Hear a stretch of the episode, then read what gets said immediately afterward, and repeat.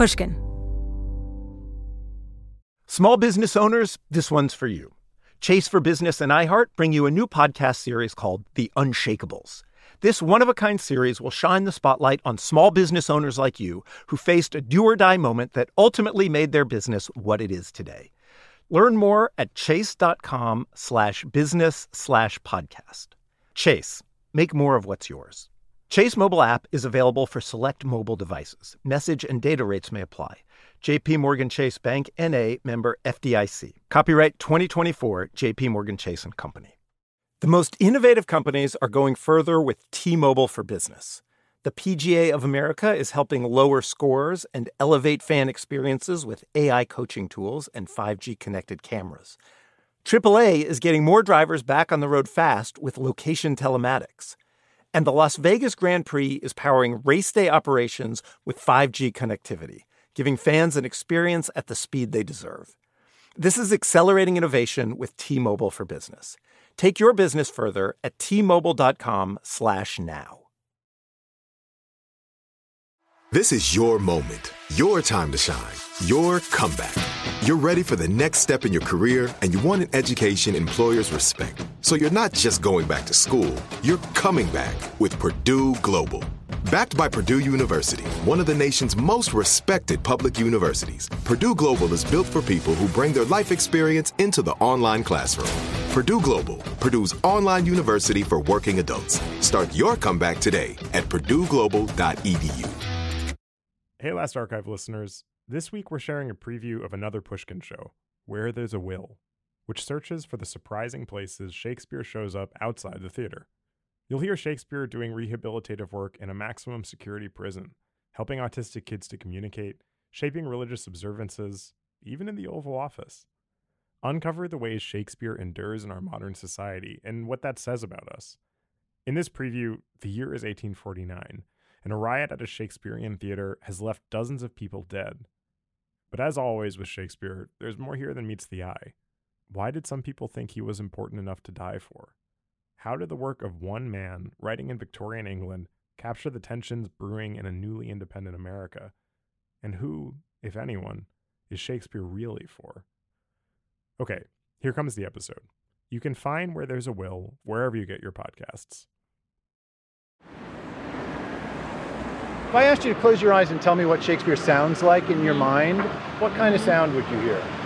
Tapping of a pen on a paper. Or Oh, yeah. Yeah, just like thinking of, you know, in the scribble of like an old fountain pen writing, like it's very sharp sounding. And if someone were speaking his lines, what would they sound like to you?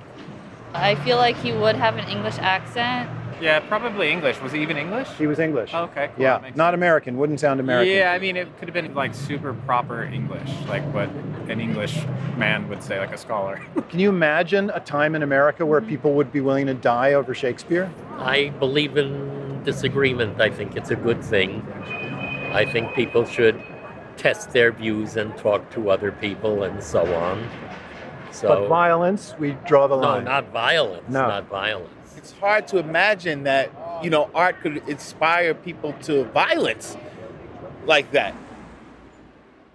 It's true. There was a time in America when Shakespeare was important enough to die for. The year 1849. America's been independent for less than a century. The place? New York City. Then, just like now, it's the great melting pot of American life. English culture still looms large, especially in upper class New York. But there's also a huge Irish population, heavily working class, and they loathe the English and everything they represent. Theater is the popular art form of the day. Rich people, poor people, refined, rough, everybody loves to go see a performance. And there's a lot of Shakespeare, for sure. Downtown, the greatest American actor of the day is at work. His name is Edwin Forrest. He was born in Philadelphia, just like the country, and he's a living, breathing symbol of the American spirit. He's big and handsome, athletic and virile, and he's famous for a physical acting style that people find unbelievably lifelike. Forrest is in residence playing Shakespeare and other roles at the Broadway Theater on New York's Lower East Side. He's famous for his Macbeth. Is this a dagger which I see before me? The handle toward my hand. Come, let me clutch thee. A few blocks north, the Astor Place Opera House is waiting for a Macbeth of its own. The famous English actor William Charles Macready is on an international tour, and he happens to be Forrest's greatest rival. Macready is everything Forrest is not classical, elegant, a little fragile, a little effete. And pity, like a naked newborn babe, shall the horrid deed in every eye. The tears shall drown the wind. He's got a following too the uptown crowd, and certainly not Forrest's Irish fan base. The Opera House is brand new, its tickets are really pricey, and its vibe is deliberately posh. It's intended for the toffs, the upper class New Yorkers who are ritzier than the folks on Lower Broadway. Macready is known for his Hamlet, and for one moment of it in particular. At the point in the play when Hamlet announces that he's going to feign madness, Macready takes out a big handkerchief, and he does this crazy dance. English audiences go nuts. Forrest sails to England to see it, and he gets himself a prime seat at Macready's theater. When the handkerchief dance comes along, Forrest stands up and he starts hissing loud. The feud is on. It is a tale told by an idiot. It is a tale told by an Full idiot. of sound and fury. Full of sound Signifying and fury. nothing. Signifying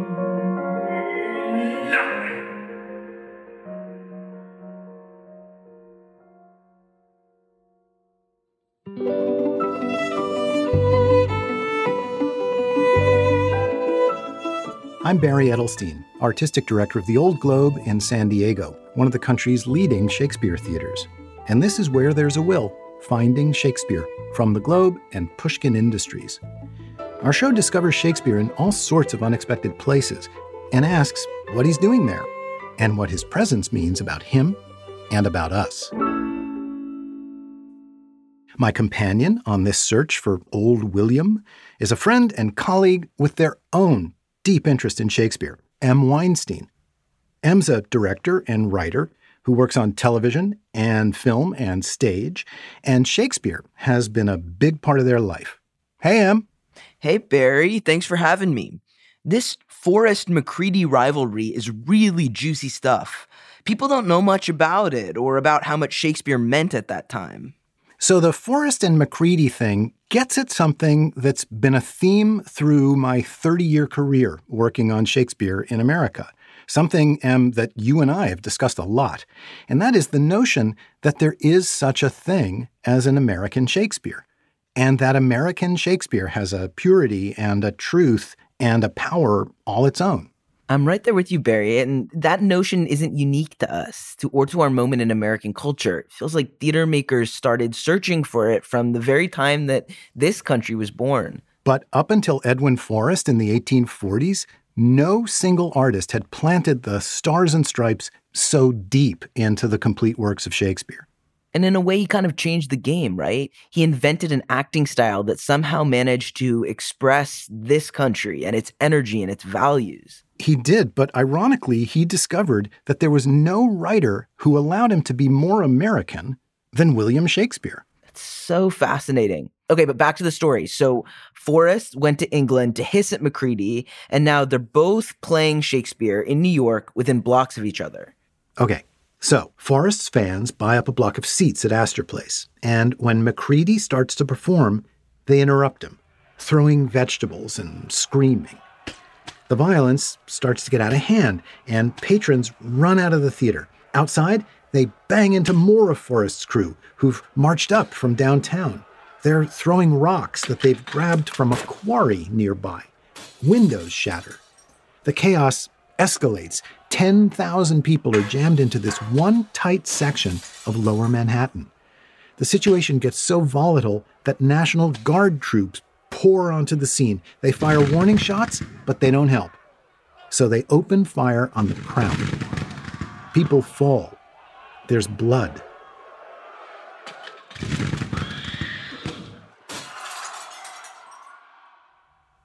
The time it's over, dozens of people are injured, and 22 are dead in the streets.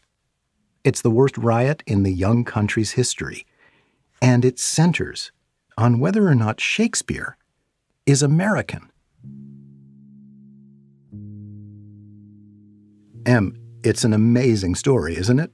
It's wild. And it's crazy to me that even though it was a total cataclysm 175 years ago, the Astor Place riot is kind of forgotten today. Yeah. The interview clips that open this episode are proof of that. We recorded them on Astor Place. And if I'm not mistaken, the only living legacy of the riot is that New York City's mayor at the time ordered the police department to permanently arm itself as a cautionary measure. The force that patrols the streets of the Big Apple today can trace its considerable firepower directly to a dispute over Macbeth. That is absolutely true. But Edwin Forrest's legacy lives on, and that is what I want to explore in this episode of Where There's a Will. Every actor who speaks iambic pentameter on the stage of the Old Globe or any other Shakespeare stage in this country is a direct descendant of Forrest. And Em, as you know, for actors in Shakespeare, being American is a thing. Just like Forrest was told by the establishment that no matter what he did, Macready would always be better at Shakespeare because he was English. So his descendants in our era hear the same thing. When I started my career in Shakespeare 30 years ago, I heard it. American Shakespeare was less than. Shakespeare was English. His stories are English. His references are London and Warwickshire. The English just do him better. Oh, totally. I mean, I had Shakespeare teachers who spoke in a British accent, even though they're from America. I mean, I had actors show up on first days of rehearsal doing sort of elevated British accents. I'm fascinated by how these old prejudices continue to resonate through our theater, in our acting culture, even in our thinking about Shakespeare. The Old Globe, the theater I run, has a professional actor training conservatory, and its mission is to nurture the Edwin Forrests of tomorrow. I had a conversation with the director of our program and with one of his wonderful students about how they connect their Americanness to Shakespeare. We'll get to their stories after a quick break. Open a limited time 11 month certificate at Kemba Financial Credit Union. At 5.25% APY, it's more than triple the national average, plus, it's a safe and secure way to grow your money. Visit your local branch or kemba.org slash CD for details. Offer expires May 31st, 2024. APY equals annual percentage yield. Restrictions apply. $500 minimum and $250,000 maximum deposit. Advantage status required. Comparison based on bank rate average. Federally insured by NCUA. Asking the right questions can greatly impact your future, especially when it comes to your finances. So if you're looking for a financial advisor you can trust, certified financial planner professionals are committed to acting in your best interest. That's why it's got to be a CFP. Find your CFP professional at letsmakeaplan.org. See new things, try new things, go back centuries while living in the moment, forge new paths while discovering old ones, pedal, paddle, and paint while trekking, tasting, and tailoring experiences that transform you into a better version of yourself. Immerse yourself in the world by activating your mind, your heart, and your body on a river cruise exclusively from Avalon Waterways. Save with limited time offers at AvalonWaterways.com. Avalon is cruising elevated.